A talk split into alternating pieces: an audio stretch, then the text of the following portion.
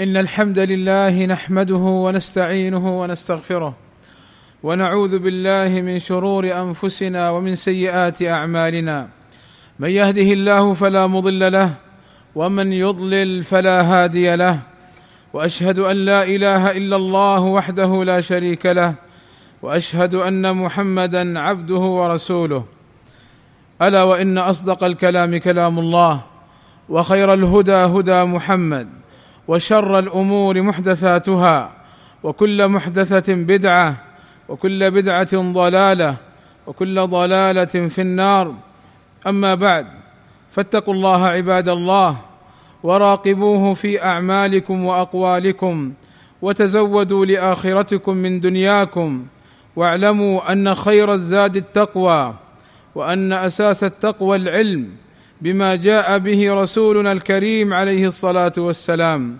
عباد الله شرع الله في ختام هذا الشهر العظيم زكاة الفطر قبل صلاة العيد والحكمة منها الإحسان إلى الفقراء وكفهم عن السؤال ليشاركوا الأغنياء فرحهم وسرورهم فيكون عيدا للجميع ومن حكمها تطهير الصائم مما يحصل منه من نقص ولغو وإثم وفيها إظهار شكر نعمة الله بإتمام صيام شهر رمضان وقيامه وفعل ما تيسر من الأعمال الصالحة.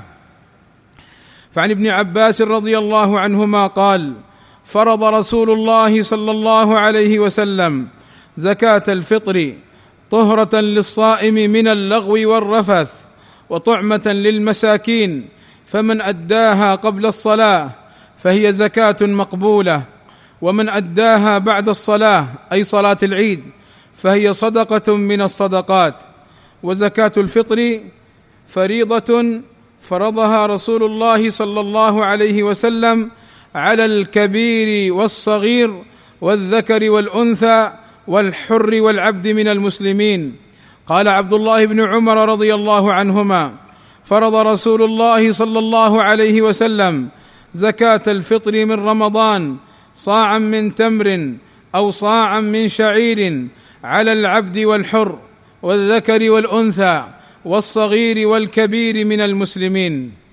والحمل في البطن لا تجب عليه زكاة الفطر إلا أن يتطوع صاحبها كما نقل عن عثمان رضي الله عنه أنه أخرج عن الحمل ويخرجها المسلم عن نفسه وعمن تلزمه نفقته من زوجة أو قريب إذا لم يستطيعوا إخراجها عن أنفسهم فإن استطاعوا فالأولى أن يخرجوها عن أنفسهم.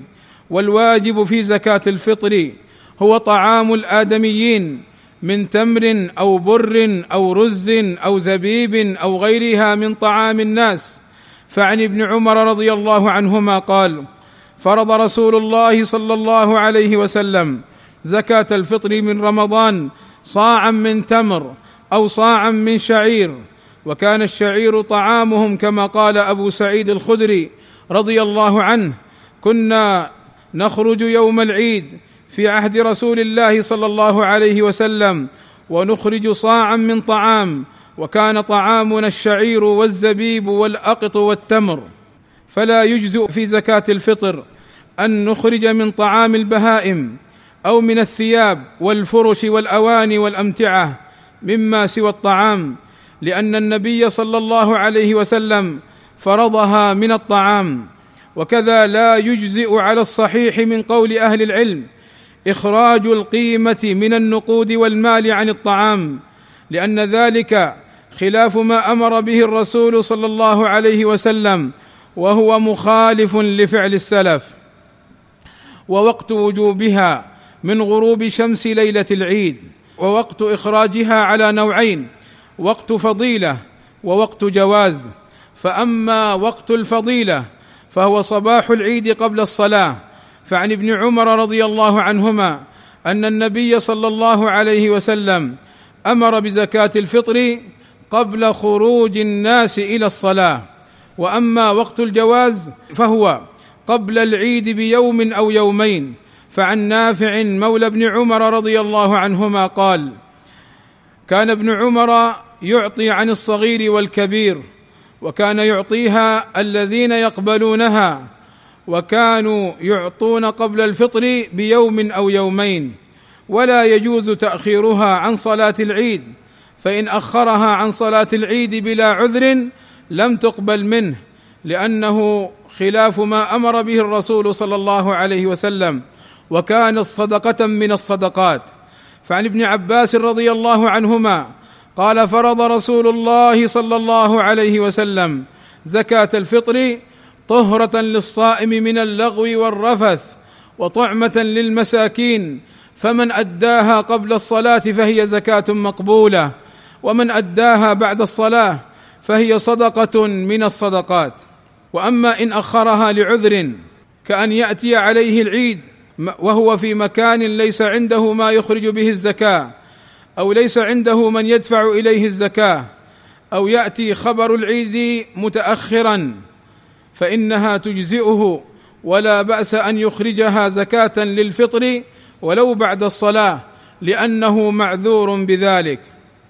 وتدفع زكاة الفطر إلى الفقراء والمساكين إلى فقراء المكان الذي هو فيه في وقت الإخراج سواء كان محل إقامته أو غيره من بلاد المسلمين لا سيما إن كان مكانا فاضلا كمكة والمدينة أو كان فقراؤه أشد حاجة فإن كان في بلد ليس فيه من يدفع إليه أو كان لا يعرف المستحقين فيه.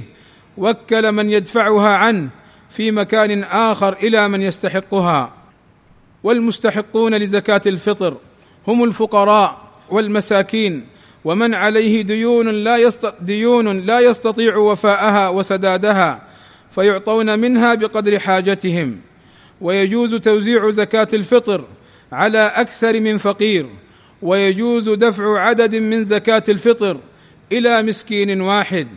ويجوز للفقير إذا أخذ زكاة الفطر أن يخرجها عن نفسه أو أحد من عائلته. أقول ما تسمعون. والله يغفر لنا ولكم ولجميع المسلمين إنه غفور رحيم. الحمد لله رب العالمين والصلاة والسلام على المبعوث رحمة للعالمين وعلى آله وصحبه الطيبين الطاهرين. أما بعد فاعلموا عباد الله أن يوم الفطر يوم عيد للمسلمين بدلا من أعياد الجاهلية. فعن أنس رضي الله عنه قال قدم النبي صلى الله عليه وسلم ولأهل المدينة يومان يلعبون فيهما في الجاهلية. فقال صلى الله عليه وسلم قدمت عليكم ولكم يومان تلعبون فيهما في الجاهلية.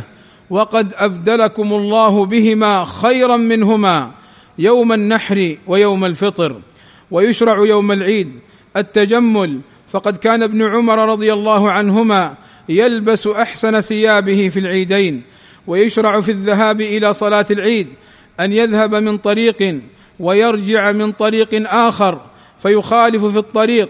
فعن جابر رضي الله عنه قال كان النبي صلى الله عليه وسلم إذا كان يوم عيد خالف في الطريق أي رجع من غير الطريق الذي ذهب منه.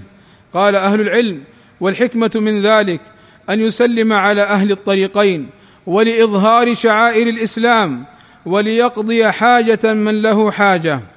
ويشرع التكبير في العيدين جهرا بصوت مرتفع.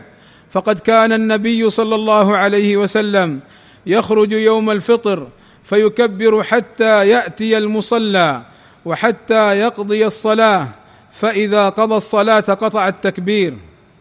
فيكبر كل مسلم بصوت مرتفع لكن لا يشرع التكبير الجماعي كما يفعله بعض الناس اليوم لأنه خلاف سنة النبي صلى الله عليه وسلم وخلاف هدي السلف.